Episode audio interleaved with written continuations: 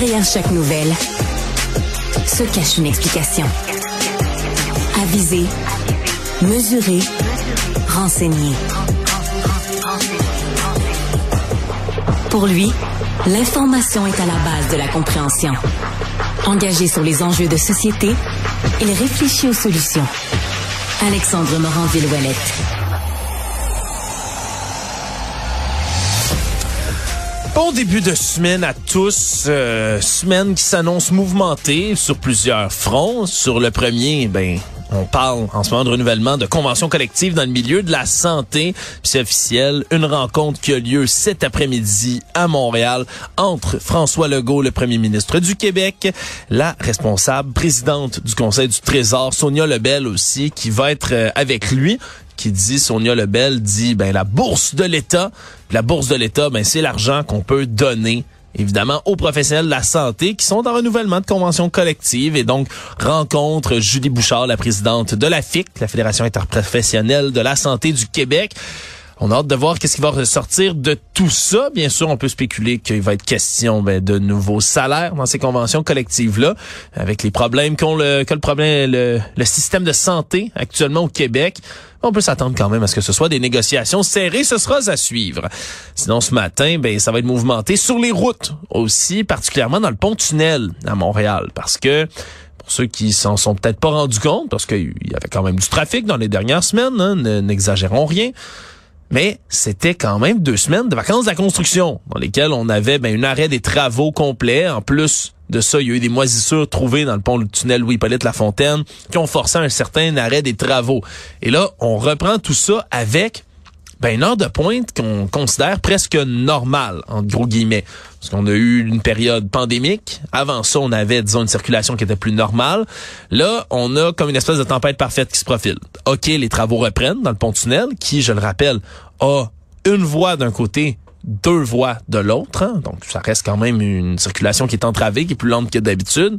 Mais là, les écoliers vont commencer à retourner à l'école. Ça s'en vient de plus en plus avec des autobus, donc, qui vont se promener sur les routes. Avec tout ça, ben, on a des employeurs qui exigent de plus en plus que les employés reviennent au bureau. Le télétravail, c'est bien beau, mais ça se fait pas tous les jours, toute la semaine, de plus en plus. On a, par exemple, ben, des lundis, des vendredis, là, beaucoup de fois, les gens vont travailler de la maison comme ça, là, pour faire comme un espèce de plus long week-end, euh, passer plus de temps à la maison avant de devoir retourner. Mais mardi, mercredi, jeudi, c'est des journées qui vont être épouvantables sur les routes en ce moment. Puis là, le pont Jacques-Cartier, évidemment, est plus sollicité que jamais parce qu'on a une voie qui est entravée avec le pont-tunnel. On se souviendra du fameux « Avez-vous votre plan B ?» du gouvernement. Tu sais, les belles affiches qui demandent aux gens, hey, en passant, le pont-tunnel, ça va être de la chenoute pour les prochaines années.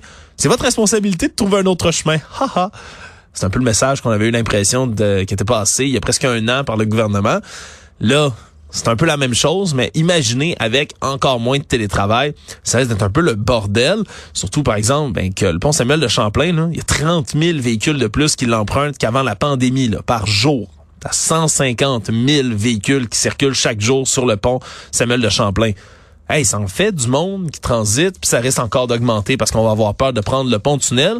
Donc, vraiment rien de réjouissant sur les routes, surtout si on ajoute l'éléphant dans la pièce, les chantiers multiples à Montréal, des rues qui sont les unes après les autres barrées pour des travaux. Non, vraiment, c'est un peu... Euh, ça risque de pas être super plaisant d'emprunter les routes dans les prochaines semaines et les prochains mois. Trouvez votre plan B, comme dirait la ministre des Transports. Sinon, euh, à Gatineau, drôle d'histoire qui est rapportée dans, dans les pages de, de nos collègues de TVA Nouvelles soirée humoristique qui est censée avoir lieu à Gatineau. C'est organisé par l'humoriste Julien Dionne. S'appelle Les Jeudis Julien Dionne et ses amis au Troquet. Et là, ben, il y a comme des têtes d'affiche, comme dans tous ces événements-là, qui sont démontrés avec une belle affiche. Tu venez nous voir, il va y avoir tel humoriste, tel humoriste. Et dans les humoristes qui sont présentés sur la page, ben, il y a une femme qui est là, une humoriste qui s'appellerait Sonia Bélanger, et sur plein d'affiches promotionnelles. Le problème, c'est ce qui a été révélé, entre autres, par un collectif de femmes qui est derrière la page Instagram Pas de filles sur le pacing, qui habituellement dénonce le fait justement qu'il n'y a pas de tête d'affiche féminine dans bien des événements du genre. Mais se sont rendu compte que Madame Sonia Bélanger, elle n'existe pas. C'est, c'est pas une vraie personne. Puis semble-t-il qu'elle s'est ramassée sur les affiches de toutes sortes d'autres événements. Puis il y a eu des humoristes qui étaient présents dans d'autres spectacles comme ceux-là où on avait comme tête d'affiche Madame Sonia Bélanger, mais qui l'ont jamais vu de leur sainte vie. Alors imaginez, là, si tout ça se confirme, on aurait un événement où des gens se sont dit, là, ouf, ouais, on n'a pas de filles dans notre, euh, dans notre line-up d'événements. Il n'y a pas de femmes. Est-ce qu'on en invite une ou on en invente une?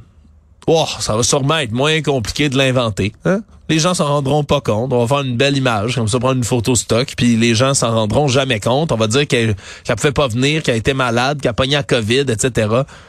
Vraiment pas fort. C'est vraiment pas fort comme truc. C'est, on comprend, c'est pas parce qu'on rit que c'est drôle. C'est un peu hilarant quand même de, de voir qu'il y a des gens qui pensaient s'en sortir avec un stratagème un peu pitoyable comme ça. Mais bon, hein, ça, ça arrive. J'ai hâte de voir quelle va être la suite parce que pour l'instant, ben, l'humoriste Julien Dion, lui, n'a pas répondu à TVA Nouvelle lorsqu'ils l'ont sollicité en entrevue. Puis hâte de voir comment il va s'en sortir. Si on passe sur la scène américaine maintenant, on le sait, ça s'en vient mercredi. Notre chroniqueur euh, en politique américaine, Luc La Liberté, là, doit, doit préparer son popcorn, ses ailes de poulet, parce que pour lui, c'est le Super Bowl qui s'en vient de la politique américaine. Premier débat, première, premier vrai débat entre les candidats républicains pour l'investiture à la présidentielle. Et on apprend officiellement, là, ça a été confirmé, parce que déjà c'était une rumeur, mais là qui se confirme, que Donald Trump, l'ancien président américain, monsieur polarisation lui-même, celui qui attire tous les projecteurs des médias en bien ou en mal, ben va pas se présenter finalement. On a envie de dire qu'on le comprend un tout petit peu. Il est tellement en avance dans les sondages par rapport aux autres candidats en ce moment. Sa base électorale, les gens qui votent pour lui, sont tellement convaincus, peu importe les accusations qu'il a contre lui, les condamnations. Je rappelle, j'invente rien, Donald J. Trump, ancien président américain, est officiellement reconnu coupable d'agression sexuelle. C'est un agresseur sexuel reconnu par un tribunal et un jury. Je, je, le rappelais, il est candidat à la présidence quand même, malgré tout. Et 91 chefs d'accusation qui pèsent contre lui, ben, il descend pas dans les sondages. Et là, lui s'est dit que c'était peut-être une mauvaise idée d'aller se présenter comme ça à un grand débat et en plus, ben, de risquer toutes sortes d'attaques de la part des autres candidats qui, très clairement, vont l'attaquer en bloc vu qu'il mène. Donc, va pas se présenter va pas participer, va peut-être même faire un événement de son côté. Ça, ça reste à déterminer. Et donc, on va avoir sept autres candidats observés mercredi. Ça risque d'être intéressant quand même. Hein? Ron DeSantis qui est là, euh, Doug Burgum qui est le gouverneur du Dakota du Nord, Mike Pence, l'ancien vice-président, Nikki Haley, l'ancienne ambassadrice à l'ONU, Tim Scott, Chris Christie, Vivek Ramaswamy. Bref, ça va être rempli de candidats qui sont intéressants. On, s'entend, il y en a plusieurs qui ont des idées un peu farfelues à la Trump, justement, mais qui vont pouvoir exposer leurs idées. Il reste à voir quel genre d'attaque ils vont faire contre l'ancien président. Ça va être vraiment, vraiment, vraiment intéressant à suivre tout ça. On en parlera plus amplement avec le Liberté, bien sûr. Terminant toujours aux États-Unis, je trouve ça important de, de ramener des événements comme ceux-là parce que ça existe encore. Là ceux qui pensent qu'en 2023, dans des démocraties, dans des pays euh, libres, comme le Canada, comme les États-Unis, mais ben, les actes de haine, ça existe plus, surtout ça ça a pas de conséquences dramatiques. Ben, a une proprio d'un magasin de vêtements de Californie, Madame Laura Ann Carlton, mère de neuf enfants, mariée depuis 28 ans avec le père de ses enfants, pilier de la communauté locale, là, qui, elle, à San Bernardino, là, où ça s'est déroulé, ben, avait pignon sur rue son commerce, mais surtout affichait un drapeau arc-en-ciel, drapeau de la fierté LGBTQ+, devant son commerce semble-t-il qu'elle, depuis des années, c'est une militante qui tentait de faire un espace qui est sécuritaire, qui est confortable, dans lequel se sentent à l'aise les gens de ces communautés, de ces minorités sexuelles-là. Et là, elle aurait été abattue. Elle est morte par, un homme armé qui s'est présenté devant sa boutique, qui aurait lancé plein de remarques désobligeantes par rapport à son drapeau, qui aurait proféré des commentaires haineux par rapport au drapeau arc-en-ciel avant d'ouvrir le feu sur la femme et d'être lui-même abattu par la suite par les policiers. Donc, on n'aura même pas droit à sa version des faits à cet homme-là. Il a été abattu parce qu'il était dangereux avec son arme. Vraiment, euh, ça secoue la communauté là-bas. J'ai envie de dire que ça devrait nous secouer jusqu'ici. Je comprends qu'on n'a pas les mêmes valeurs que, que dans certains États américains, mais quand même, la haine a des conséquences. Puis dans ce cas-ci, c'est une femme complètement innocente qui voulait juste donner un endroit de répit aux gens de la communauté LGBTQ+, qui sont, qui peuvent être, là, selon des décisions de la Cour suprême, je le rappelle, on peut maintenant les priver de certains services, hein. on peut les refuser dans certains commerces. C'est absolument dégueulasse. Il y avait une femme qui tentait, là, pacifiquement, de faire son possible pour renverser un peu cette tendance-là, ou du moins l'atténuer, puis qui s'est fait abattre pour ça. Je pense que ça vaut la peine quand même qu'on prenne un deux minutes pour voir que la haine, l'intolérance, ça existe encore aujourd'hui, qu'on doit tous être des alliés pour tenter de pallier à tout ça. Bienvenue ce matin à Cube Radio.